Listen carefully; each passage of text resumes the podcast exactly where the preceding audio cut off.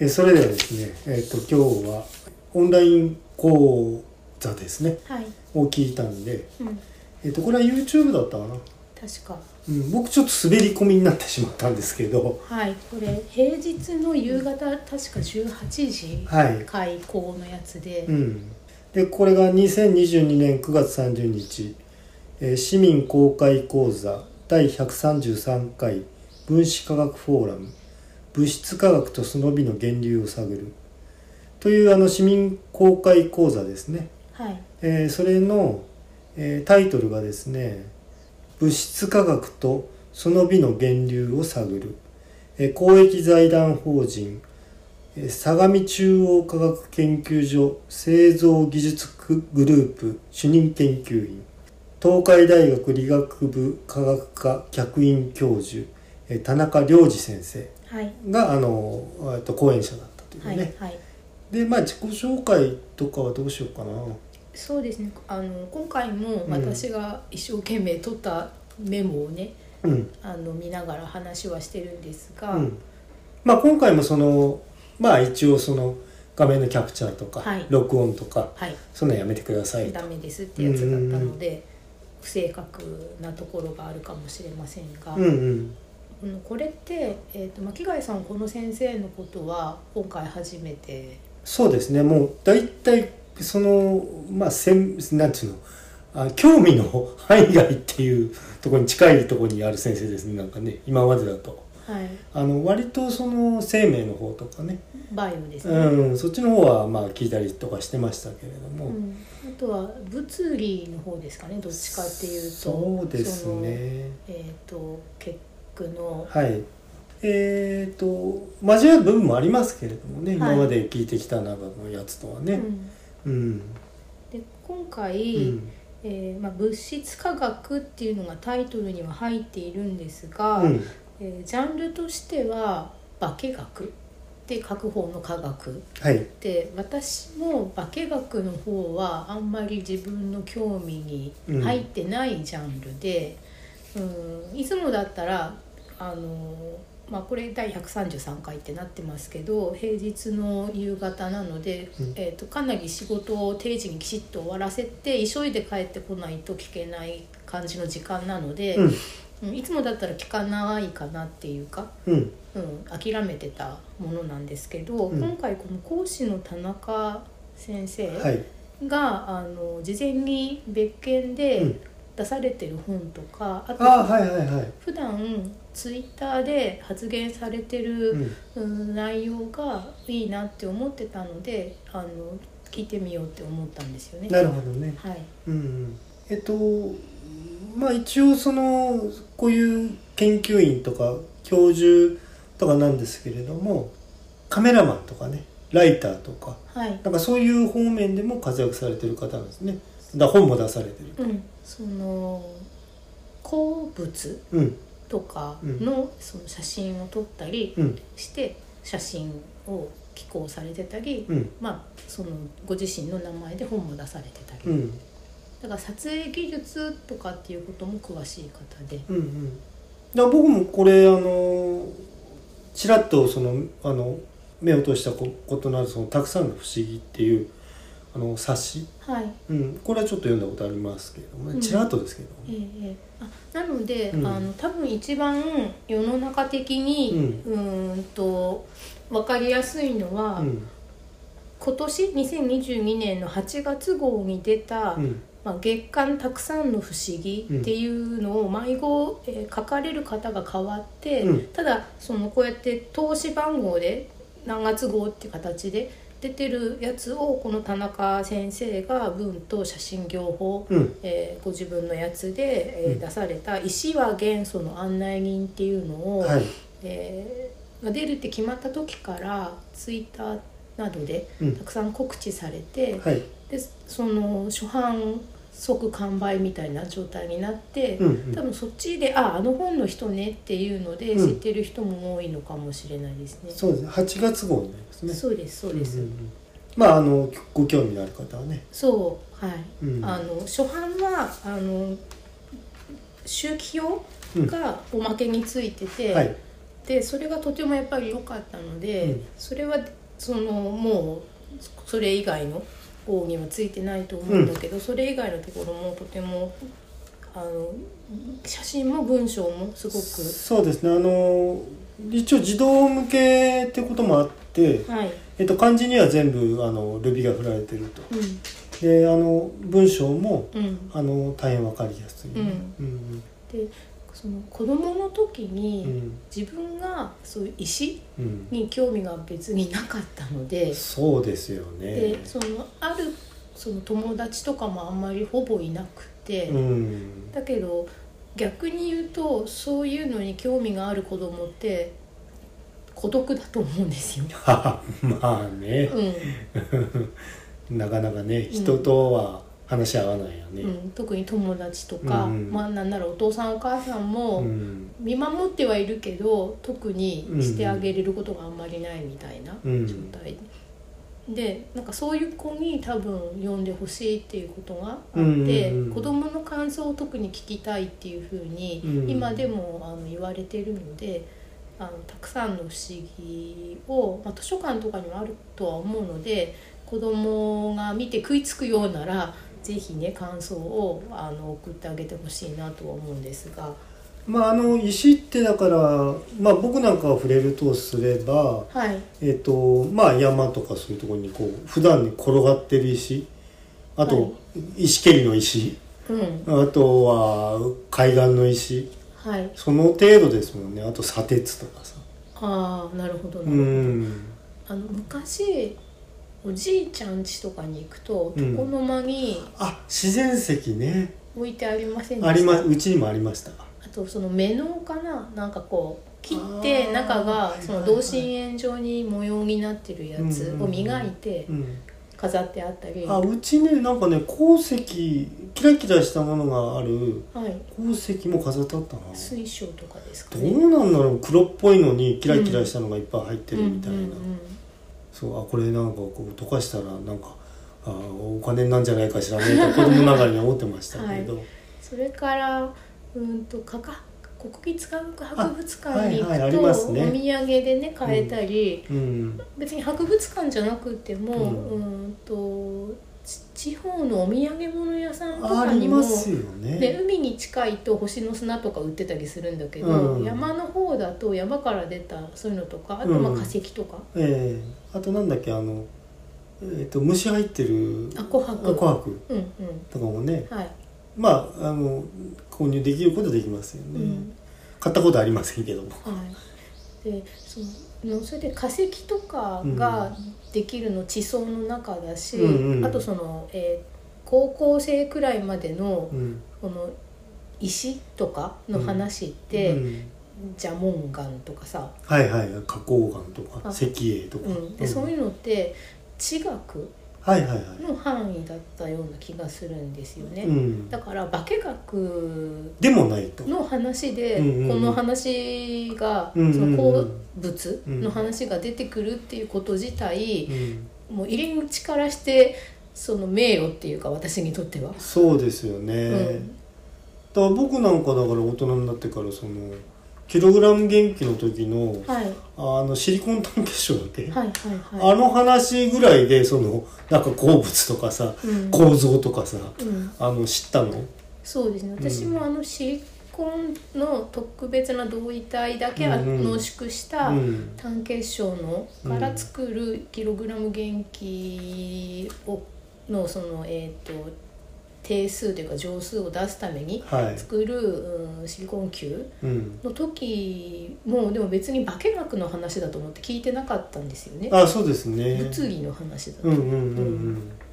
なんかそのだから物質とはっていうふうにはいかないですよねなかなかね、だけど物性っていうことをうん割と今まで物理的な方向から、まあ、方向っていうか物理的なうん端っこになんかこうちょっと座ってうん見てたものを、うん化学の観点から見るっていうのが今回だから初めてだったんですよそうねで。すね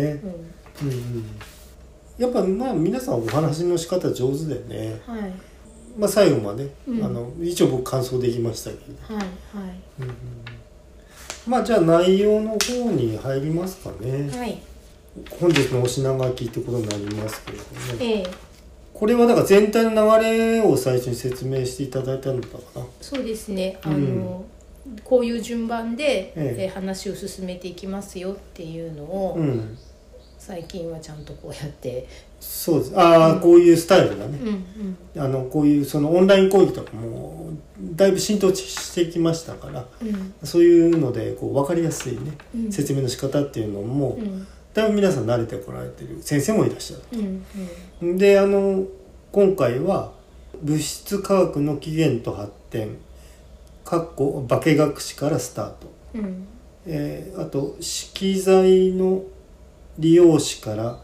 現代の物質科学の連結うん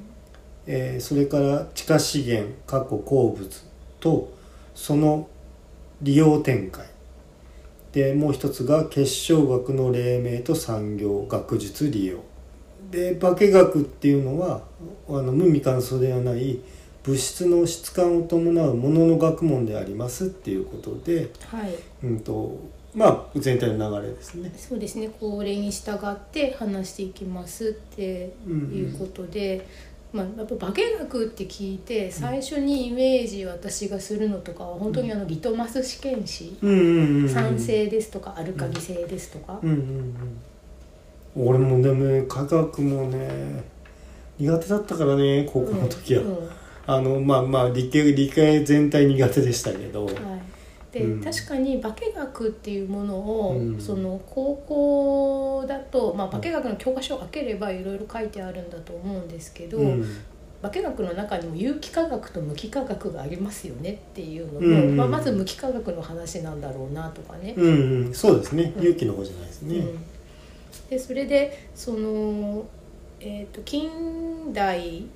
まで、うんあ現代までって言った方がいいのかな江戸とかはいその頃においてはうーんとこのケミカルっていうことをどういうふうに捉えていたのかとかうんな何をその、えー使ったりうんしていく過程で、うんそれがむしろ最終的にその錬金術的なあとそうですよねころからスタートしうて、ん、職人のそのえっ、と科学知識みたいな、うんで化も科学学知とは思って識なくて、うん職人に伝えられる秘伝のこうなりましたっていう世界レシでねピうんっていうのを引き継いでいって、うんでそれをあこういうことが起きてるんだねっていうので化学になったっていう、うんその化学になる以前の話うんとしてその色色彩あそ色うで彩っすねていうのがどう発展してそれが科学の歴史とどうやって連結したのかみたいなことを最初にお話があって、うん他のポッドキャスト番組さんでもありますあのねねあ青い色のうんプルシアンブルーでしたっけ、うっんていうものがはその出てきて一気にその青色をうん使えるようになった時代っていうのがやってきて、うんそれでその後描かれた絵には青い色がたくさんうん画面の中で広い面積使われたりとかっていう、あとねあの赤とかもね、はいあの貝、えー、と生き物 をうん、使ったあの貝殻貝殻虫の虫、はいはいうんうん、あとそうね画家の方のやってるポッドキャあ画家っていうか、えー、と絵描きさんのねやってるポッドキャストなんかだと,、えー、と絵の具の絵の具作りからねはいはいあはいの体験をあのポッドキャストで話されてる番組なんかもありましたね。うんうん、あなるほどねまああれ科学よね結局はね、うん科学がえっ、と自然物から今度はい合成物へっていう流れがありますからね、はいうん、でまずはその自然物かうらん色素をどうやって抽出するか、うん、そうですよね、うんこの特定の色を出すためのうんものが何かっていうことを考えたわけですね、はい、でその自然に生きてる状態で、まあうん生き物から取る場合うんにはその色をしてないのに何かと混ぜると色が変わるとかさ、うん、ありますよね、あと,、えっとこうだと思ったら色変わっちゃうとかねうんうん、あそうそうその色だと思ってたんだけど、うん実際にそれを使って塗ったり染めたりしたものが、うん、長持ちしないとうん、でまあ煮てみたり焼いてみたりとかね定着させるための うん その工夫っうんていうのが積み重なって、うんまあ、工房の秘伝っていうことで外部にはあんまりね、そうですよね、だってあの焼き物の釜だって、はいもうそれぞれにね独自の文化として発展したわけでしょ、うんあの柿き芋の赤とかさ、うんうんうんああいうのの発見っていうのもね、うん秘伝ですもんね、うん、だから独占的に、ううんん出荷量とかをコントロールして値崩れしないようにするとか、うんうん、それを教える人うんに教えて分家ってことで秘密を守らせてうんこう継承していくとか、うんまあでもそうならざるを得ないよね最初はねうん、でまあ、えー、と例えば青うん だったらそのどういう青があるのかっていう話とか赤だったらどういう赤があったのかみたいな話とかがあって、うんでまあ大体絵の具っていうのは毒だし、あそうなんだよね、いうん、やあの筆舐めちゃダメなんですって話だよねそうその重金属うんを含むものが無機的な化合物においては重金属多かをった含むのが多くてうんダメだし染料に使えるような草うんとかも、まあ、大体毒なんですって、まあ、薬草うんだから、うんそうですよねだから、えっと紫があとの袈裟がなんかなんとかあと高貴な色として珍重された理由みたいのも、うん、やっぱりこう手に入りにくかったりとか、うんそういう理由があったんでしょうねあれねですねだからあのご飯を黄色く染めるサフランはラいイはいはいスのサフランはあれは幸い毒ではないけど、うんやっぱりそのサフランっていう植物のおしべから取れるっていうのがすごいねちょっぴりしか一本の花から取れなくって、うんだから金より多分高いんじゃないかなグラム単価。ああそうなんだ、うんんうんでだからこの赤とかもいい赤はねうん、なかなかあの難しいですねそうです集めるのねうんうんまあ、赤い石をうん粉にしうて、んえー赤くしたものもあるし、うんそれから、えー、と鉄、まあ、基本的に鉄なのかな鉄の酸化物酸化ねうんうがん赤サビの色をうまうくん明度を上げるみたいなことだったり、うんそれからまあ紅花とか茜うん他にもスオウとかさっきだと巻貝さんが言った貝殻虫とか、うっんていう生物系の鮮魚と、うんまあ、あの鉱物系の顔料がありますと。うんで青の方は、まあ、ほとんどが銅の酸化物で、うんまあ、プルシャンブルーっていう有名なやつ以外は、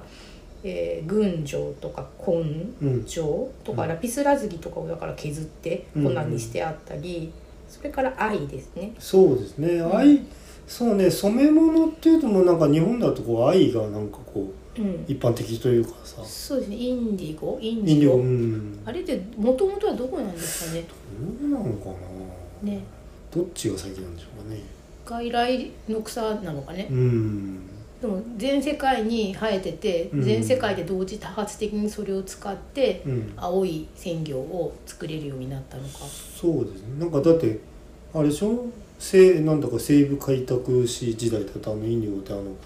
えー、ガーッとガラガラヘビよけみたいなさ、はいはいはい、うんなんかあとは、えー、と梅雨草ああはいはいうんそれでまあいやそうだそうだメモが、えー、とインジゴはうん最古の鮮魚で、あいやナンパそうだよねうん、で紀元前4000年前うんにはもうすでそにのペルーとかそういうところから出ていますと、うんうんただこれを使って青く染めるまでにすごくあの大変な手続きというか紆余曲折が必要で、うんうんまずこの青い色が水に溶けないんですと、あなるほどうね、ん、で染めに向かないと、そうだよね、うんだけど、えー、とこの青い、えー、とインジゴっていう名前がついた物質を還元してやると酸化還元の還元うんしてやると水に溶けるようになるとなるほどだけどそうすると黄色になるんだよね、これが、うん、でそれをその水に溶かして、うんそれで染めた後にもう一回酸化させてや酸化させるるととえー、と布とかにくっついた状態でまた青くなるからうん酸化還元っていう手続きをしないと、うん青く染めることができない。うんうんなるほどうね、んそう割と僕も商商売柄その染料はいあので染めたものは見てますけど、んどうやってやってるのか知りませんからね、うん、でそれが自然のう愛から取って作るものなんだけど、うんそれを、えー、と1800年代の終わりから1900年代にかけて、合成で化学合成できるようになりました。うんうんこういう化学式をうん解明した人がいるわけうね、ん、だから植物うが、んだからこれ別に植物から抽出してどうこうじゃなくて合成なのうで、ん、うん、と石油石炭でかやりまらすと作ることができるようになりましたっていう。まあだからそのほ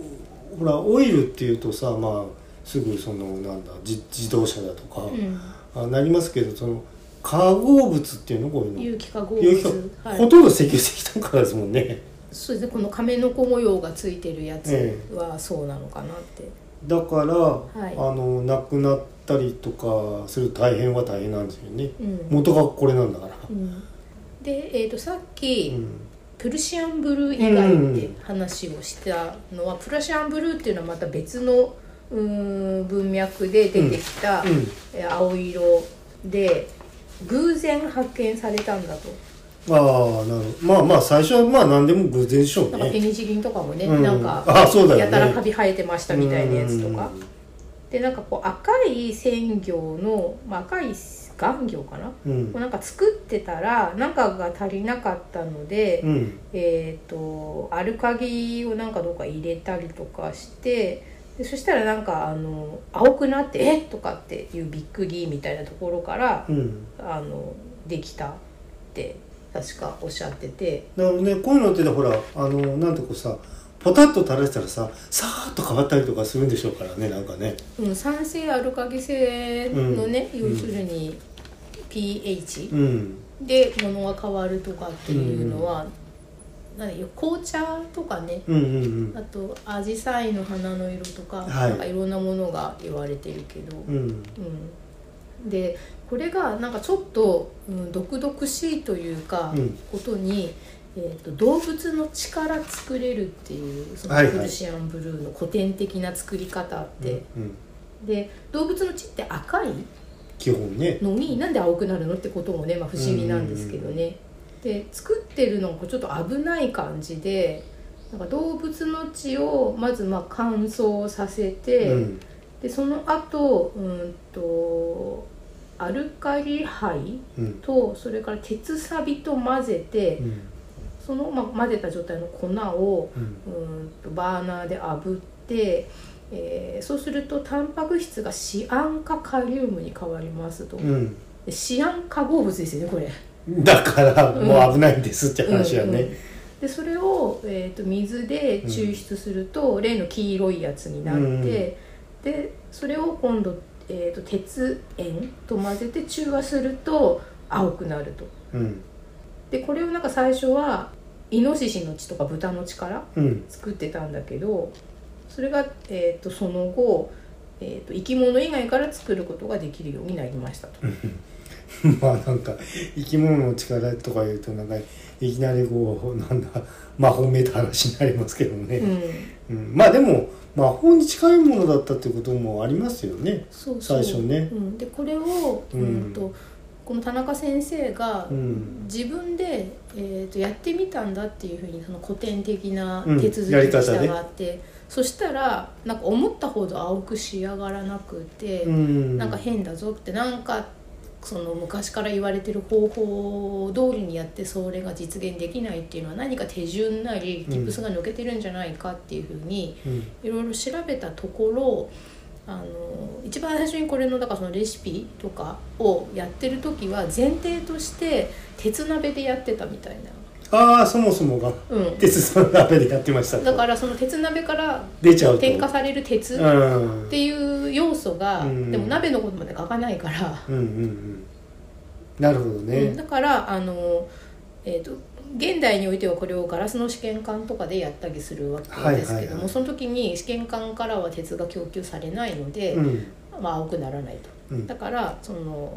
材料の時点で鉄を添加してやることで、うんあちゃんと青くなりましたっていうのがやっぱりやってみないとわからないですよねっていうふうにお話しされてて、なるほどうね、ん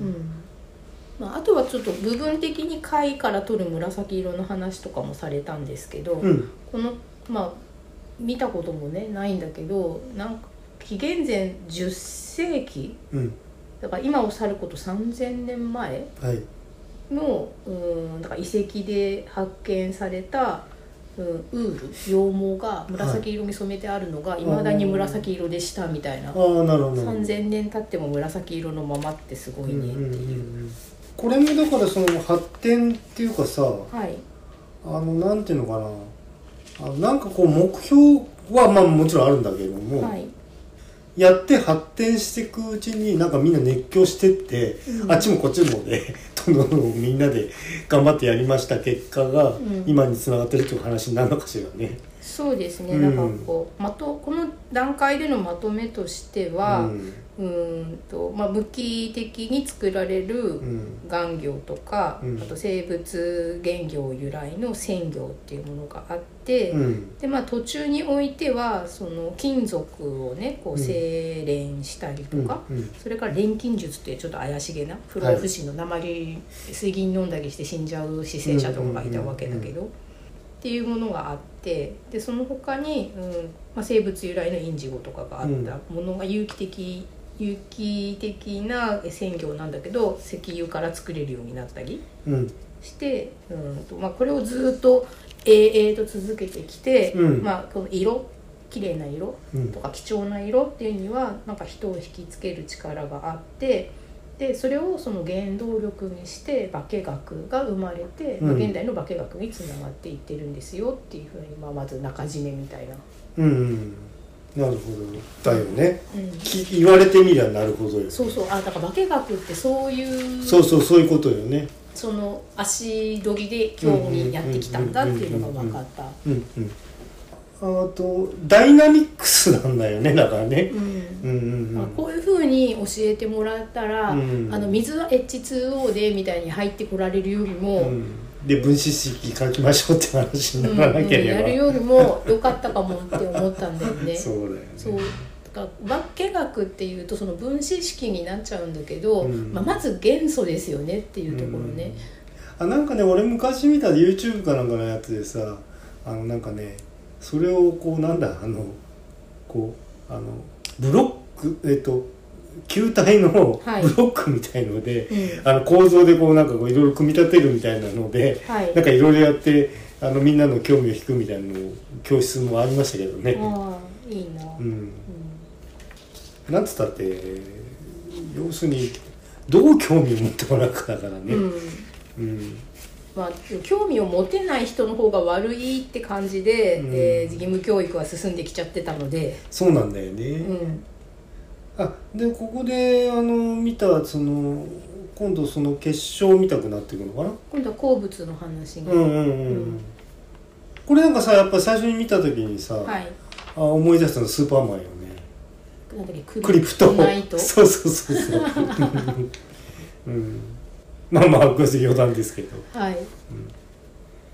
でもなんかそれって、えー、とアメコミの設定としてうん引き,、継がれてますよねそうそうそうそうスーパーマンあんまり詳しくいや僕映画ですけどね、うん、けど、なんだっけブラックパンサーあーはいはいはいあれもなんかそういうクリプトナイト的うんな、うんうんなんか内緒の他の国には内緒のうんうん元素か何かがか化合物かがあって、うんそのパワーで何か許してましたよねで、えーとまあ、それで今度は鉱物うんの話になるんだけど、最終的に鉱物に興味を持ったもらった後に結晶学っていう、うんちょっとあの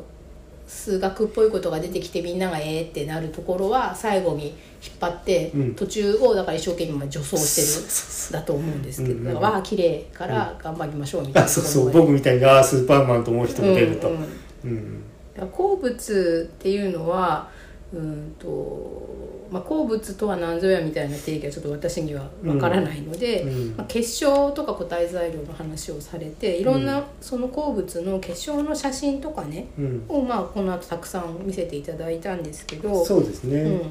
で、えー、となんか地殻を構成する元素で一番多いのなんだと思いますかとかっていうのをなんうんかクラーク数っていうのがあって、うんでそれで地殻を構成する元素を依順に並べたトップ10のなんか覚え方みたいのがあるらしいんですけど、うんなんかまあほとんど無機物でできてて、えー、と意外なことに半分は酸素だから酸化物の形であるってことああなるほどね、うん全部参加してますそうと気体じゃなくて、うんうんうんえー、と鉄も酸化鉄の形であるし、うんでそれで、えー、と残りの半分のうちのもう半分だから4分の1はケイ素うんでその他にまあいろいろそのカルシウムとか鉄とかカリウムとかうんあるけどっていう話だったんですよね、うんうんだから意外だな酸素が半分って言われるとえ空気じゃなくて近くなのにって思うけど、そうだ、ねまあ、酸化物ですっていう、今だってね二酸化炭素をどう固着するかみたいなさ、うんあの研究がその温暖化の問題で うん、やってますもんねそうですねうん、そうだからその物って何かってことなんだよね。 そうですねだうんからそこを、うん、にギュって興味を持つと化学者になったりするんですね、そうでしょうね。でそれでケイ素っていうのはあの元素うん、記号でいうと SI っていうやつで、まあ、うんシリコンってシリ言コわれンねてるやつで,、でこれが、えー、と単体であるとうんとすごい綺麗な、うん、なんだろうこれキューリピックジルコニアみたいなさダイヤみたいなうん透明なうん、キラキラしてるやつなんだけどこれはその酸素とすごく結合しやすいので天然では単体としては存在しないと。うん。全部だから酸素くっついちゃうとすぐ。うんうん、でえっ、と水晶の話に今度なって、うん、でこれは天然の二酸化ケイ素の結晶のことですってうんだから、えー、と2つ酸素が二入酸って化るんですね。うでん、これが、えーとまあ、いわゆる水晶のうーんとさんせ先端が尖ってて、うん、であのこう棒状になってて、うんこうニョキニョキ生えてる感じのうん。なんか煙水晶とか紫水晶とか、まあこれはなんかもう博物館行かれたりとかすると必ず見たことある形ですよなんかこうね。石を割って中にできてる空洞にこれが生えてて、うんうんそれが床の間に飾ってあったりはいはい。するやつですね、まあだからそんだけまあ美しさを備えてますよね。うん、うでん、これになんか右と左があるって話を初めて聞いてそうそうそうそう。右と左とかで自然にできてるのにそうなるって言ってたよね、そうですね、うんはい自はい、然にこうなっちゃうんだと、うん、なんか最初にできた時の結晶核うんがどっち向きだったかでそれに従って周りが積んでいくから、うんうん右水晶と左水晶ができうるよんっていう、でだんだんだから結晶核の話にちょっとずつ寄っていってるんですよね、うんうんこの辺りからね、うん、まあでも過去面白かったけどね、うんうんうん、こう面面とかね、うんえー上下とか、うんうんでその面の、うを全部そのきちんと解析して、うんえー、と共通性とか、うんそういったら右左とうか、んでなんでこういうふうに一緒になるのかとか、うんあの一生懸命みんな考えましたって話ね。うんうんうんうんうんそう本当にこう自然に固まっていくのにあの一定の法則が現れるわけですね角度とかもうん変わり変わらないと、うんでそれがなんでかってことうを、んうん、解明したのがうん結晶学って言われてる多分学問で、うんうんまあ、昔の人も不思議だなって思ったわけだけど、うんその頃にはその元素とか、ううんん、でもそのものができてるその基礎が何なのかって分かんないんだからね、うんうんううんん、根本のところ元素が隣の元素うとんどういうふうに握手しているかみたいなことが分かればこれが分かるってことなんだと思うけど。がうんそれで、えっとまあ、今のはだから天然で産出してる、えー結しえーシリコン、うん酸化シリコンうん二酸化ケイ素の話だったんだけど、まあ、これを人工で作ったりもしていますと。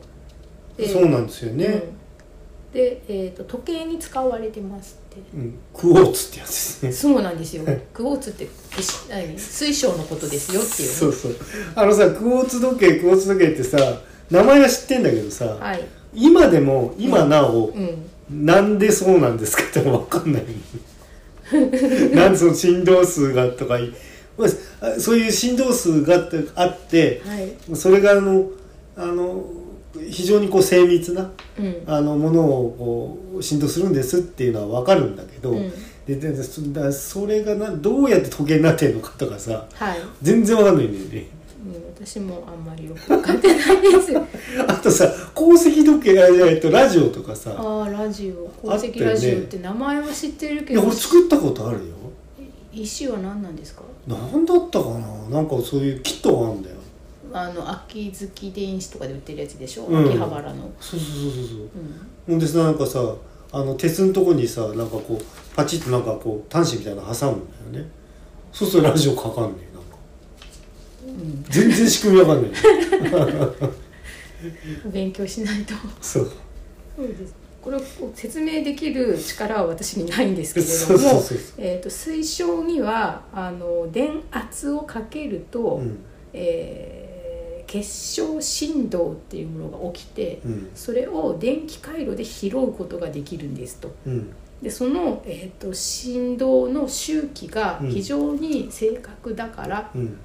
時計に利用できる、いやそうそうそうそれを何倍したものを1秒としますってそういうだこよとに、ねうんでなんだっけえっ、と SI 単位って、うんえー SI っていうのはこのシリコンのは SI いではなくって、国際単位系っていうのがあって、はいはいうん1秒っていうのを、うんそのメートル元気とそかうですがあるねかのように全部決めてんだよね1秒をどうやって決めるかっていうのを昔はきっとこのその推奨の振動子がうん何回振動したら1秒ってことにしますっていうふうにきっと決めてたのかなって思うけど今は高速の何分の1みたいな決め方をしてますよね。うんうんうん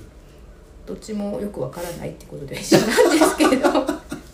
でもまああのまあまあその知識としてね、うんで外面は知ってますそうですでねみんなが持ってる時計にその高速の何分の1ってことを、うんうんあのつけられないので今でもクォーツ時計はあって、うんでそのためにすごく大きな新、えー、と水晶、えーの単結晶を作って、うんうんそれの、えー側面とかはあんま良くないからうん捨てて、うん真ん中のいいとこだけ使ってでそれを切り出してあの時計の中に埋め込んでる場所がありますよっていうのがあって。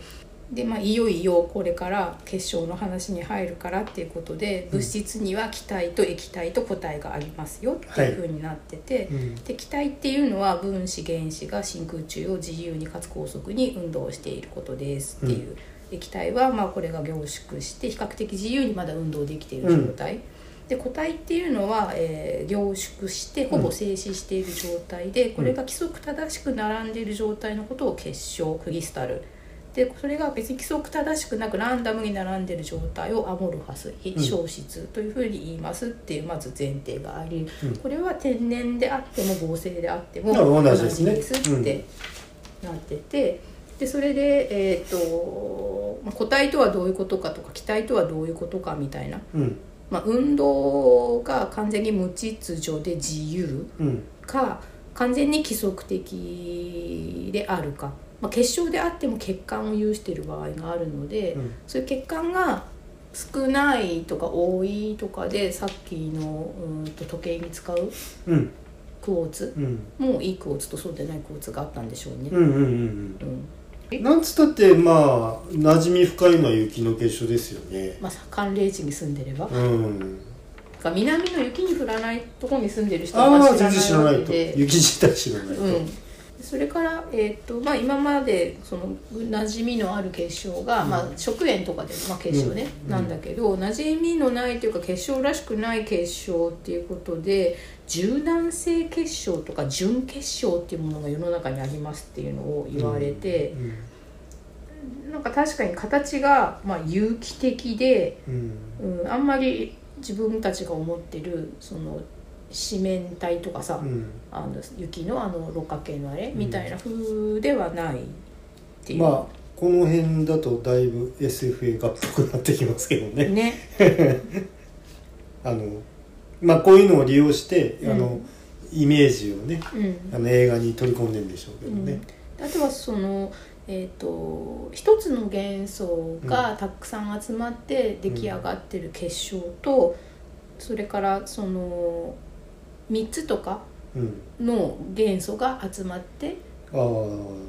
できてる結晶とかあとは分子タンパク質分子とかがたくさんあって作られてる結晶っていうふうに、うんなんか結晶を構成していうる、んうん材料も、まあいろいろあるので、うんなんかこのぐにゃぐにゃしてるみたいな綺麗だし面白いねうん、でもその自然界には存在しないっていうのがまあまた。うんそのなんか何らかの極限状態を作り出してうん初めてできる結晶なんだよねっていうこととかなんか後半に行くとちょっと重たいなってきます元素重金の属結晶の話になってうんオスミウムとかウランの話とかがあったりしてうんあんま馴染みがないんだけどうん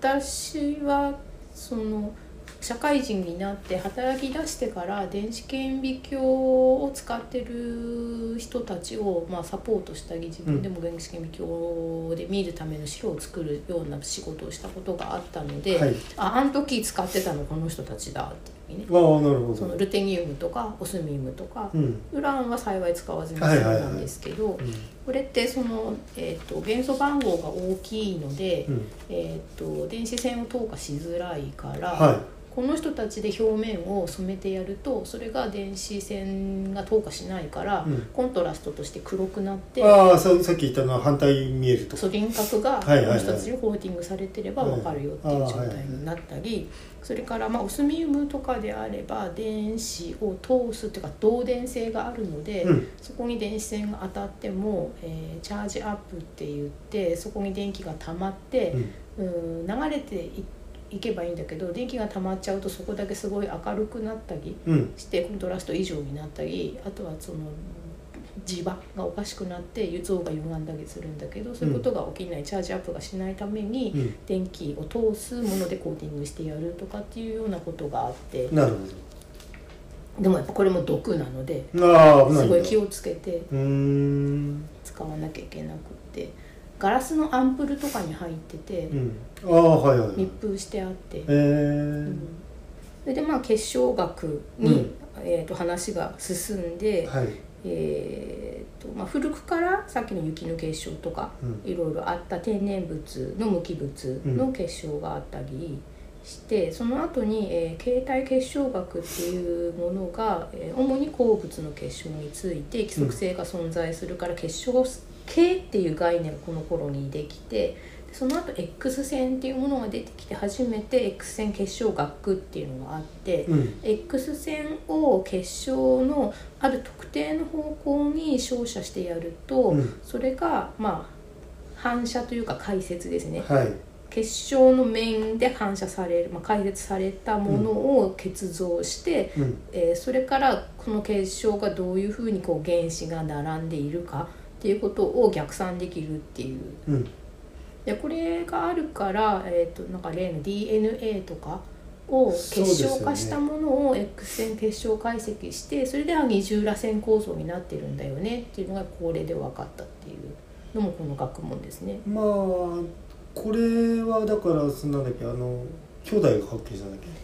二重らせんはなでんと兄か弟ではなくなんとかなんとかと二人だったよなんかねワトソン・クリあワットクっソてンクいリうック人かたちでその人たちは研究者なんだけどその他に女性の X 線技そう師ですよだっねたか、X 線のとにかく担当した方か結晶学の方の担当の人がいてでその人も本来はそのノーベル賞に入るべきだったんだよ入るべきねだったんじゃないのみたいなことがなくなっちゃったんだよねきっとねこの時期あんまよく分かってなかったから被爆とかでちらっと紙に映ったの見て思いついたみたいなさこういう形じゃないそうそうそうそうそだから今でもん X 線結晶解析するんだけど、う、うん、それがうんと影を見てるものだから、うんそれを3次元のどういう武器でこの影を取ったのかなっていうのを想像する力は人間の方に必要で、うんすごい悩ましいっていうふうに、こうん、のでしょう田ね中先生もおっしゃってて。うんで、まあ、今やそこを、うん、コンピューターがパパッと5分で出してくれるみあはいはいたいなこともあるんだけど、うん、とすごく偽装的な状態でサンプルが準備できていればうんいいんだけど、まあまあ、不純物とか混ざってさそこに当ててたらさ当然そこの部分はノイズになるから、はやっぱなかなか難しいですよね。いうんまあまあイメージ力が必要だってことなんだよね多分ねうんあとまあ頭の慣れというか、うんうんうんそういうことが得意な人とかじゃないと、でそれで結晶ってそもそもじゃあ何なんですかっていう話とかの説明があって、まあ、うん空間を原子や分子が規則正しく埋めている状態のことで、うんで、えっと単位がありますと。うんうんうんうんこれが決めてますとうん、だからあのある特定のフレーズの一小節があってそれがどんずーっとコピペでつながってていっていう状態になってて、うんだからその単位が分かればそれがあの同じその単位をこう積んでってるレゴブロックみたいなうんになっててうんっていうのでその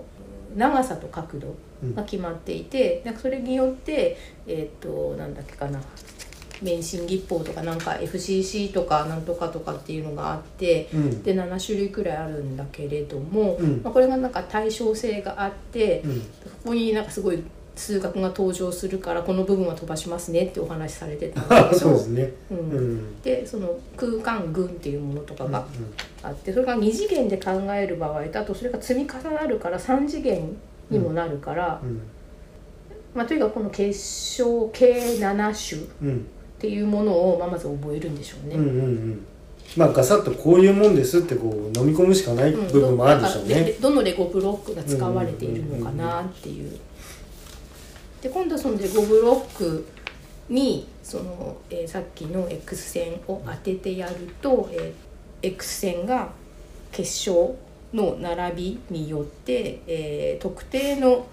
強められたり弱められたりうんみたいなことが、えー解説うんっていうんだけどそれが起きてそれを、えーと特定の面で受け止めて、えー、結像させてやったものが、うん多分ブラック像とかって言われてるはいやつ、でそれを見て、えー、と立体物を影絵で見たうん時の影絵がだからそこに取れるでそれで元々の形が、うん例えば二重らせんですよってことをうん想像しなきゃいけない、うんうんうん多分私すごい向いてないと思うあそう自分は厳しい、ううんんでそれでその田中先生がだ多分自分で結晶解析うんされた例っていうのを紹介されて、うんそれが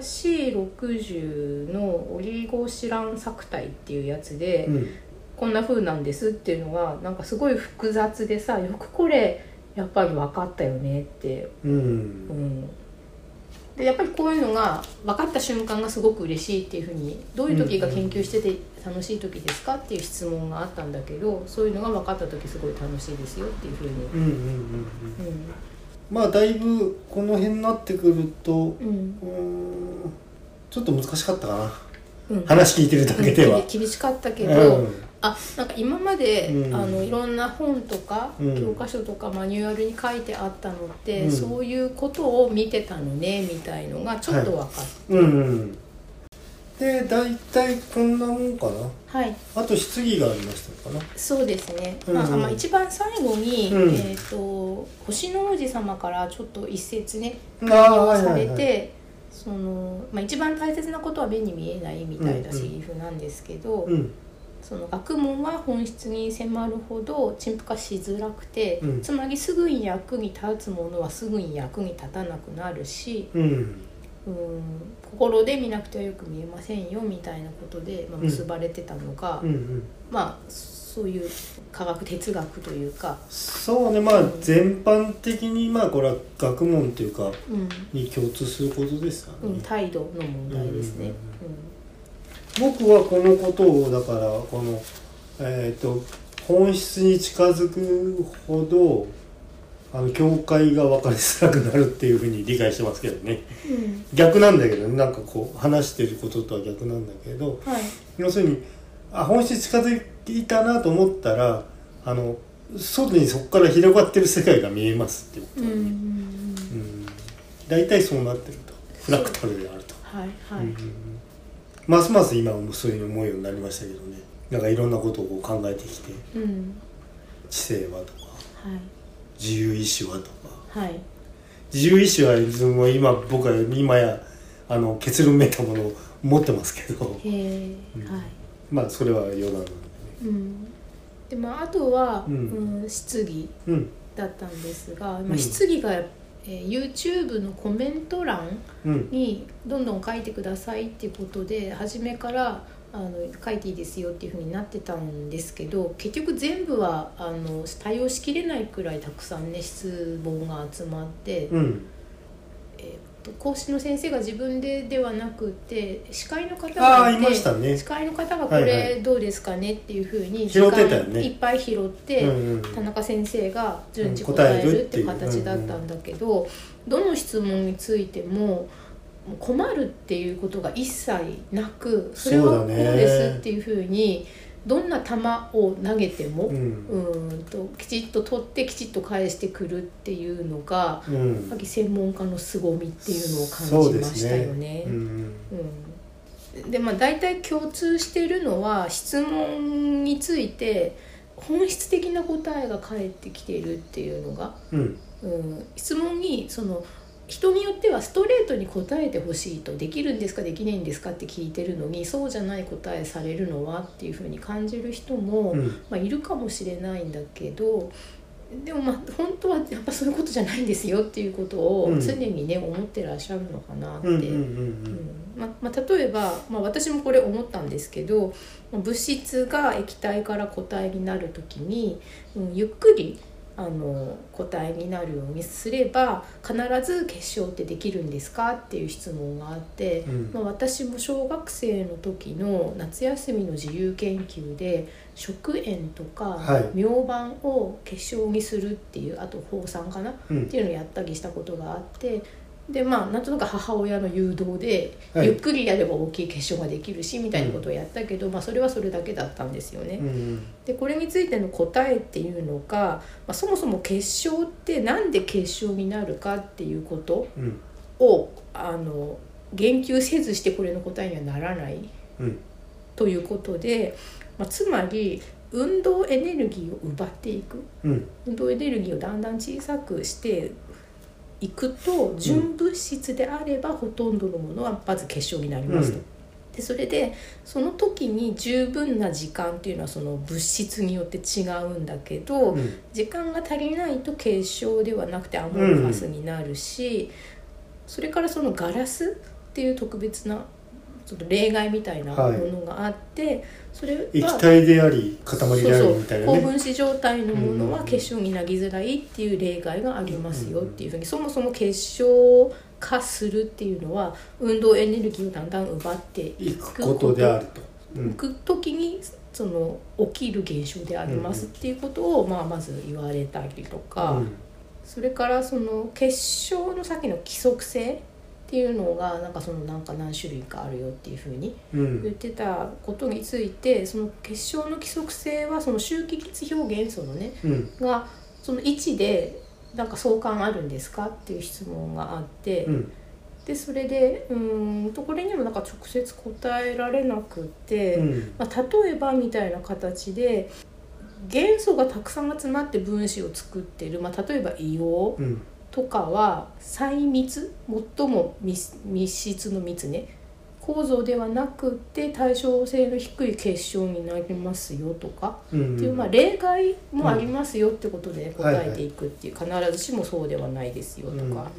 でなんかみんなが食いついてたやつでちょっと全然なんかパラジウムの結晶の説明をした時にそのパラジウムのすごく大きいうんうんああ大きい単ね結晶うんが出てきてそれでそのポロッと「これはロシアのイワンっていう人だけが作れるんですよね」なんて言ったのにみんなが反応してうんうんであロシこれ面白いでこのそう話ロシアのイワン何者ぞみたいな質問が結構あってうんうんでこれはなんかその、えー、とパポスドクさんうんで、えー、と CVD 技術っていうあのものがあって、うんでそれを使って金属の単結晶を作るのがすごく上手な人がいたんですってポスドクで,、うんでそれを、まあ、いいのか悪いのか分かんないんだけどオークションでどうやら売ってたらしそくうだてそ,、ね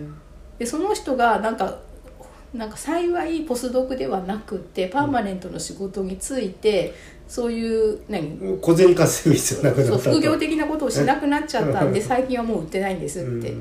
でただやっぱなんかこう2センチくらい結構すごい大きなある金属できない単で結す晶よをね。作っててここまで大きくできる人がいなかったから多分特殊なテクニックが彼にはあったんじゃないかっていうことをね、うん言ってロシアのイワンすごいとかってみんながなってたり、うんうん、ああでも本当に研究の世界ってだからうん、えーっと、まあ、世界で世界が平和でありますようにって思いますよね。ロシア ねロシアのイワンどうしてるそうだよ。どこでその定職に就いたのかバイね、うん、まあ、調べればわかるのかもしれないけど、はいでえー、とこの他にうんと有機分子の、まあ、最初の方の前半の、講演の前半のところで有機分子の色について有機化学についてよくわかんないんだけど、うんその欲しい色から、うんまあ、化合物を逆算してこういう化合物ならこういう色になるだろうっていうようなうん設計とかってできるんですかっていうふうな質問があって、うんこれについてはなんとできますうんうんと例えばこのインジゴ状に臭素を乗せると青が紫色になるうし、ん窒素を硫黄で置き換えると赤くなりますとうんこれはその分子が持ってるうん量子的な意味における階段うんっていうのをコンピューターで計算してやるとその分子が吸収する色の波長っていうのが分かるから、うん吸収されない波長の色にその物質はなるわけなので、えーそこが計算できるものであれば実際に物を合成しなくてもその合その分子が何色になるかってことは予測できますうんっうていう、んなるほどとかってうんなったりで、まあ、ただ分子構造が分かればそのほぼかパーフェクトなのかみたいなことについては、うんまあ、その単分子の状態については計算できますと。だけどそれがうーん、まあああそう布であれそうだばね繊維にくっついてる繊維業とそれからそれが結晶になってる顔料では、うんまあ、まあ違うしそれが分子間の相互作用っていうものを読み切れるほどまだコンピューターが、まあ、パワーが発達とか計算式うんとかいろんなものが出てないのでもっわとかバらリなエいーこシとョもありンをまねすと、ううんうんうんま、混ぜて使ったりもしますしねそうだよ混ね色したりとうんうか、んそれがどうなってんのかっていうのはちょっとまだわからないとうんあとまあけ結水晶かうん水晶の右と左を見分ける時のコツうんに、あのこのこれが右にあるか左にあるかっていう面うんのことがちょっとよく分かんなかったんでもう一回スライド見せてくださいとうんうんか、うっんていうところでまああこれ、はまあさあの話を思い出せばまあうん、あれですねこたのだ三角形が必ずあって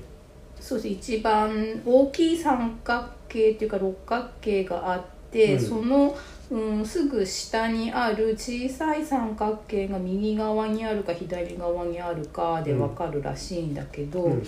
まずこの大きい、ね、上のとんがってるところがうん綺麗に出てるとは限らないわけで、あーまあまあまあかけちゃったりしてるかもしれないし、うんうんそうなってくるとやっぱり経験うんがないと、うんこれがこの部分がそうだっていうことが分かんなくてダメだっちゃううんんだうよね、んううんんうんあのボロッと割れちゃってるところとかねうんでまあさ,、えー、とさっきのサイブロックの1個ねレゴブロックの1個みたいな単位格子うんの形と実際の鉱物の形の関係性がなかなかイメージできないんですけど何かアドバイスありますかっていう質問については、うん、対称性の高い分子が対称性の高い結晶を作りやすいっていう大雑把な考え方がまずありますと。うんだけどもその分子の形を見てどういう結晶構造結晶形を取るかの予想は現在でもまだできていないんですと。うんでこれがまあ有機分子だと特に難しいと。うんでそれはその例えばタンパク質であればこう折りたたまれてねうん形がその変わったりするからこの時の畳まれ方パッキングうんみたいなものが正確に予想できるものとそうじゃないものがあるので、うんうんうんそういう意味では難しいですっていうとても非常に誠実な答えだとうんうん思いました。うんうんまあできないものをできないというのが科学であるって土井さん番組で言っどてこまましたでけでどきてね。るとかできてないとか、うんうんうんそういう傾向があることまでは答えられるけど、うんうん、だからピンポイントでこれについてどうですかって聞かれたら、うんこうそれについそうだてよはねこうですっていうふうに答えられるし、あ私はそれちょっと分かんないですってうん、そこやったことあるりませんとかけね。ど、全体の傾向としてこういう法則はあるんですかって聞かれた時に、うまだん、ないいやでいやすと。とうんか、うん禁じは取れるけど例外がないとは言えませんうんうんとか、うんあと将来的にはまあもしかしたらできるようになる可能性が高いとかね、うん低いいやでもこれまんまだとちょっと難しいとかそういう傾向のことも言えることもあるかもしれないですけどね、それから、まあ、さっきのクォーツ 用の結晶の話がやっぱみんなも「えーそんな大きいやつってどうなってるんですか?」とか、一体時計の中のどこにどんな風に入ってるんですか?」うんっていう質問があって。10キロくらいの結晶を半年くらいかけて作るんですってうんでそれで、えー血管があると、えー性能が落ちるので偽装結晶に近いように原子をきれいに並べる必要があるので、うんまあ、素材は大きければ大きい方がよくってその端っこは捨てるからぶどまりをあげるには真ん中の美味しいとこだけ使うからでえそれでその、うん、歯科医の先生が「え半年もかかるんですか?」みたいなうんうんうん話があるけど、まあ、天然の結晶は数万年かけて育ってる んでみたいな、まあ、確かに地球の歴史から考えれば半年ってのはあっという間人な工のででやってるんだからねっていうね、だけどこれさ半年間でどんな風に育ってるかのうんうんとタイムラプス動画みたいのあったら見たいですああよ本ね。当にどっかにあるかもしれないですねでこれもさなんかあの結句のあのうん溶接みたいにさ真空中で結晶化させるとかさ、あーなんかそうだ不純物混ぜちゃダメなんですねね、どういう風にやるんですかね。うんうんうんみたいですよね。でそれでまあ時計の中のどこに入ってるんですかっていうのはまず、まあ、パカッと開けて目に見える形ではなくて、うん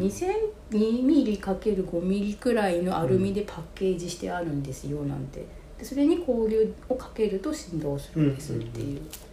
でもこれ最初に見つけた人ねなんでビッグギとかだよねそうだよね生きてんのって感じだよねああ そうだよねビリッビリッってやったらドキドキってするわけでしょ、うんうんうんうん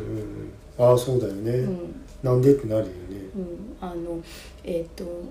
筒井康隆のはい施設動物誌っていう、はいいはいは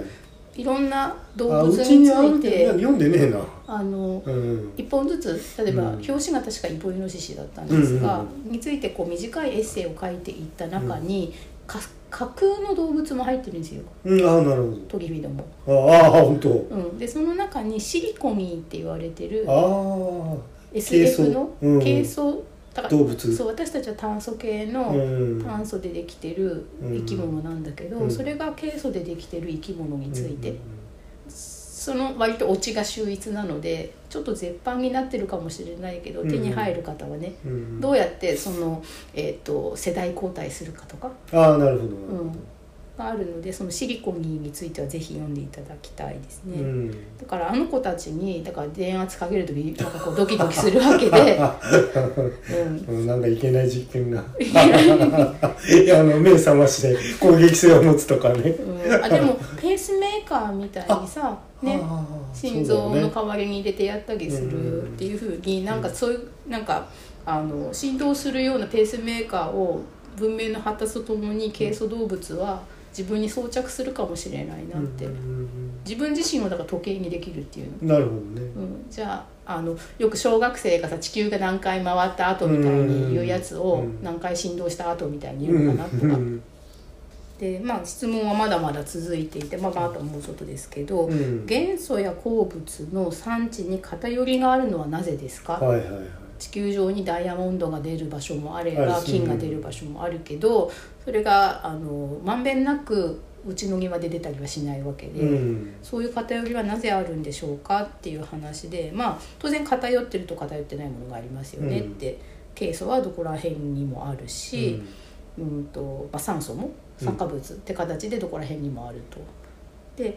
えー偏ってるものについてはそのマグマとかそういうのが固まっていく時に最後に固まるところに、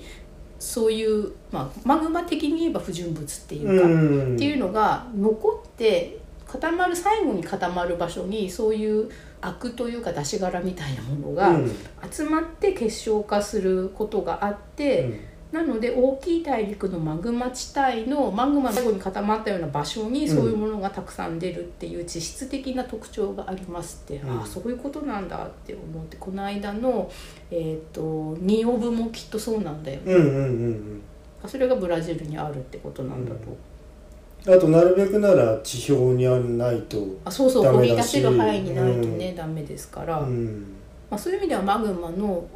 地表に出たマグマがってことなので、だからまだ固まってないマグマの中には偏在してる、はいはいはいあ偏在っていうか、えー、とまんべんなくあはるけど、いはいはいそれが固まる時結晶に化しなくちゃいけない最んだ後よね、にそこにだから花崗岩の最後のところに美味しいものがあるっていうふうにおっしゃってましたけど、まあ大体石が溶けるとかね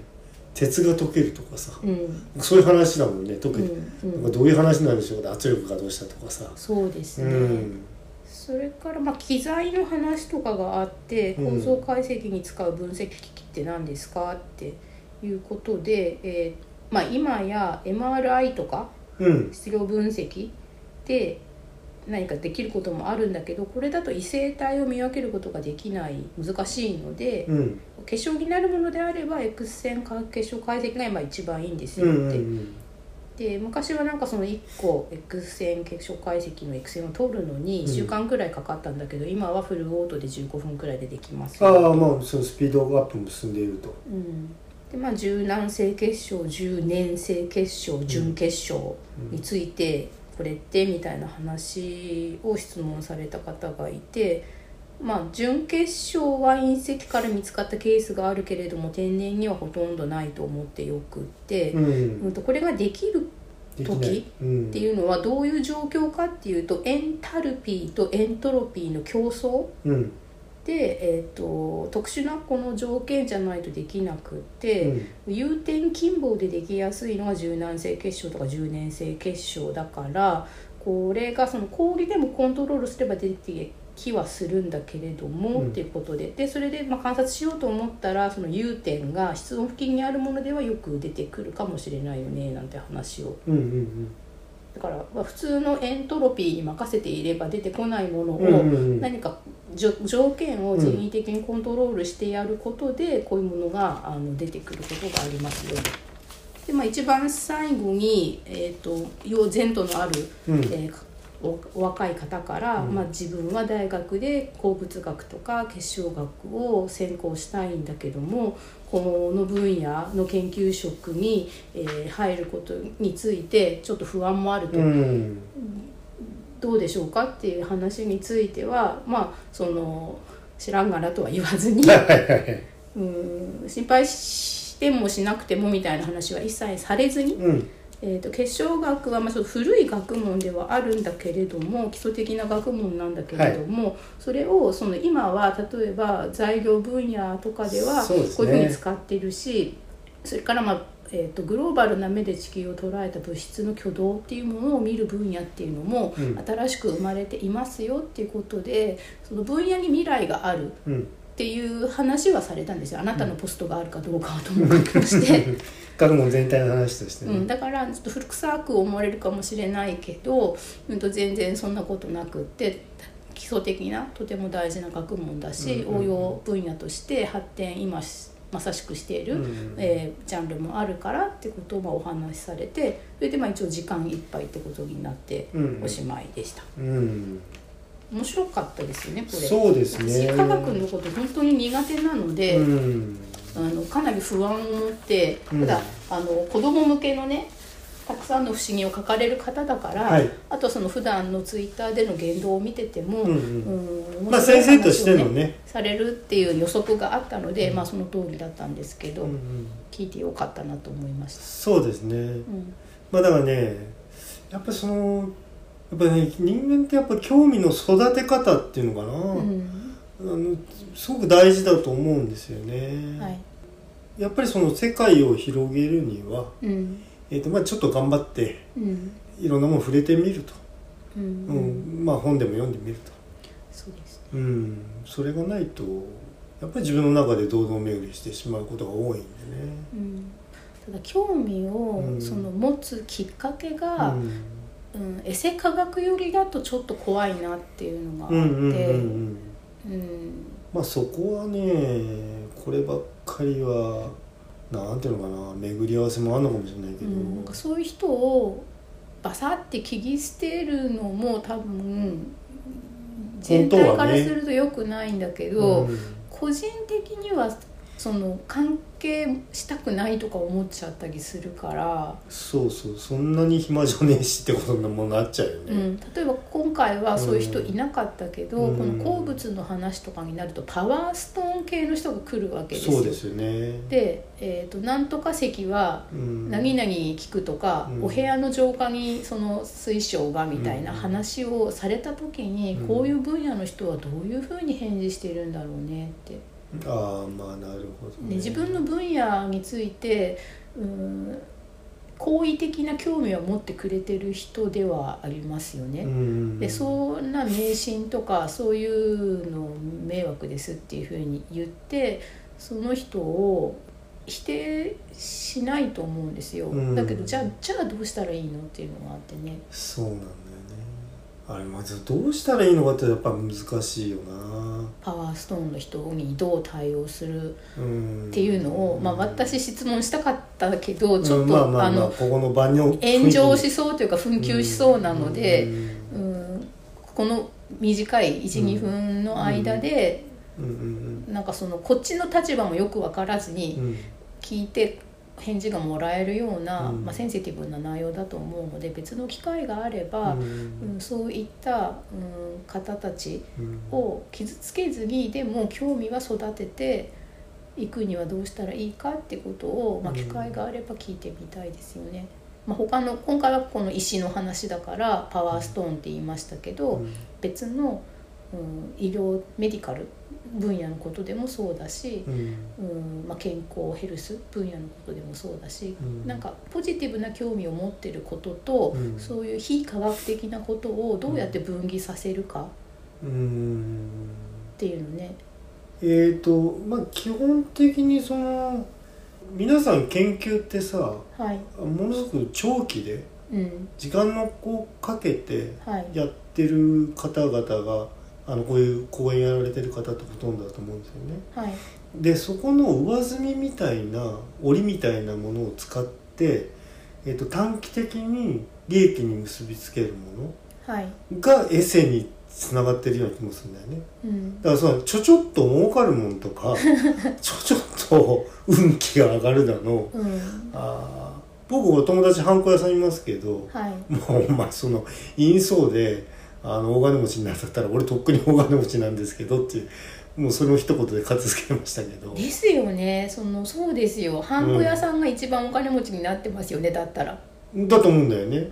うん、その好きなような印象のいいハンコをそうい何印象のいい石でうん一番作りやすい立場にいるのはその人ですもんね、そう、まあ、まず自分が確実なのであればそうそうだって万馬券って分かってたら確実に買うわけだからあだからあのあれもそうなんだよこうあの競馬のその競馬のね予想もねごごちゃまんとあるのよだからはい、だからなんていうの変な機械使うのもあるし、うん出目表みたいな、はい、だからそだからそれ本当に当たるんだったら誰にも言わないでしょうねって話うんです、自分で買いますよねそう確実にリターンが硬いんだったら、うん、自分で買えばいいんだから、ね、ローリスクハイリターンって分かってたりハイリスクハイ,、まあ、ハイリスクって言わないからだって110万円儲かるって分かってる100万円のものがあったら100万円で買って10万円儲けますよねみんな。そうだと思うん だよねうんでそのからくりをあのわざと見ないようにしてるしたい人がいるんだよね、まあ、その場の楽しい気持ちがあれば、うん、そのそれだけの価値があったんだっていうふうに自分で自分を説得してるような気もしますけどね、うん騙してるというか欺瞞というか、んまあ人間寿命があって、うんうんさ最後の日が来るまでにどれだけ楽しい思いができたかってことかっていうことで言えば、欺瞞であろうが楽しかったらそれでよかったんだっていうふうに、まあ、思えなく思わなくもないけど、うんうんうんうんまあでもそれ人に勧めちゃいけませんよねでもうーんねね そんなことを、うんうんそれ個人的なことなうんの一般論にはならないんでうんまあ一般これいいですよっては勧めてはいけないような気もするんですよねうん、だからいくらな本人が納得しているからいいっていうふうにならないのは、うんうんなんかそのやっぱそれではダメだってねうん思うからその正当正常な判断力を奪われた状態でその人が判断をしているっていうふうに思っちゃうから、うんうんうんまあでもなかなかうーんと、まあ、厳しく言うと、まあ、その人の傾向ってことになっちゃうからうん、だからそのそれ傾向を剥がしてそさっきの話だったらパワーストーンのパワーの部分を剥がして、うんストーンだけでも面白いんですよっていうふうんうんうんううんにできるかどうかってことなんですうよね、うんなんですよまあ、厳しいそうな難っしていね思うけどね、うんだから親身で、うんいわゆる本当に親身って親身の言葉道義で言えば一神党くらいとかせいぜい二神党くらいまでうんの人数であれば、その人にとって親身になれる人数だから、うんその人数そうとそうそうそう思った人にだったらうんすごくリソースを傾けてパワーの部分を剥がしてストーンだけの面白さっていうのをできるけど、マスに向けては難しいですよね。難しいよそれは、その親身はねううんんだからだからそんなこんなみんなに親切って自分一人しかいないんだからさ、うだから拡散とか、んうんだからそういうものの怖さなんだよだからねそうですね、うんうんうんまあちょっと余談になりましたけどうね、ん毒語記としては、うんまあ、でもこの田中先生うんのツイッターアカウントもすごくいいので、あそうですうんか、私もフォローしてて、うんなんか一度鍵をかけたかお休みされてたかで、えーおお休み多分されてた時期があったんですけど、最近この「たくさんの不思議」の本が出るのに合わせてもう一回浮上されて、うんいろいろ活動またされてるのでこの機会にぜひフォローされると皆さんいいんじゃないかと思いまうん、す。そうですねまあ割と科学者とか、まあ、化学物理うんサイエンあのケミカルサイエンス、うんあと物理、うんとかの人って割とツイッターを使われる方多いみたいですね今はうね、んでそのプレスリリース的な発言だけじゃなくて、うんえー、とお嬢さんがいて、うんこのお嬢さんの子育てとかについて も、うんうん、体験をつぶやかれてて、うんそれもすごく読んでていいので、うんうんうんまああのどうねまあ興味の持たれた方はね、そうですねだから追いかけてる、うんうん信頼して追いかけてる、ううんん科学者とかうんの方とかが増えると、うん自分にとってもいいかなって思うので。そうそうあの要するに えっとまああの自分なりのあの眼鏡が育つそうそうそと、う、うん、ということになりますね。はいまあということではい今回はあとオンライン講演を聞きましたという回になりましたね。はいではお疲れ様でした。はい備えとろん備えとろんとろん